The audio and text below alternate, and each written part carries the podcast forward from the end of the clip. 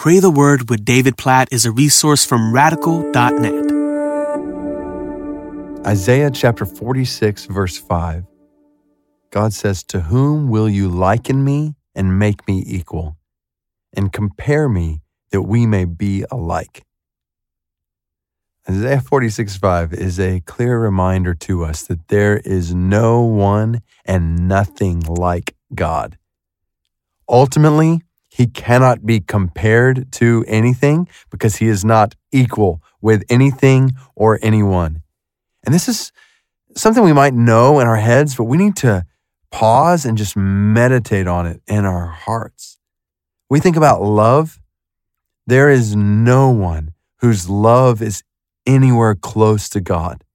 His love is so much greater, higher, wider, more wonderful than even the closest love we could imagine in this world. We think about people in our lives who love us and we think, well, God loves us like that person. Not true. His love for us is so much greater than that person's love could ever be. Like, yes, that person's love might be in a tiny way, a small reflection of God's love for us, but no one's love for us in this world can even begin to compare to God's love for us. That's His love. His mercy is the same way. His grace is the same way. They're incomparable. His power, we think about pictures of power and strength around us in the world, and we think, wow, that's strong.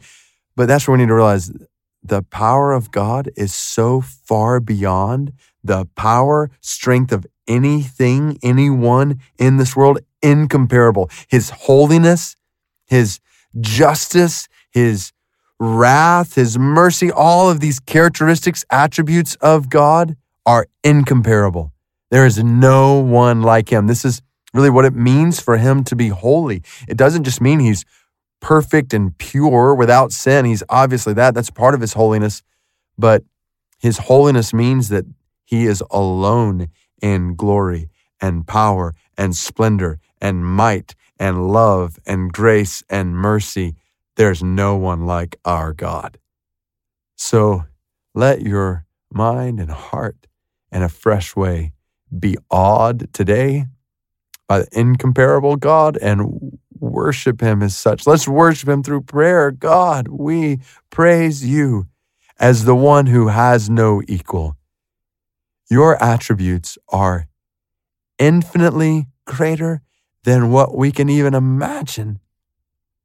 That our attempts to compare you with people or things in this world don't even begin to touch the depth of who you are. We praise you, O oh God. There is no one like you. We confess together there is no one who compares to you. Your love is greater than we can fathom. Your mercy, your grace, your power beyond what we can imagine. And so we bow our heads and our hearts in awe of you, in worship of you. We praise you for who you are. We praise you as the incomparable God over all creation.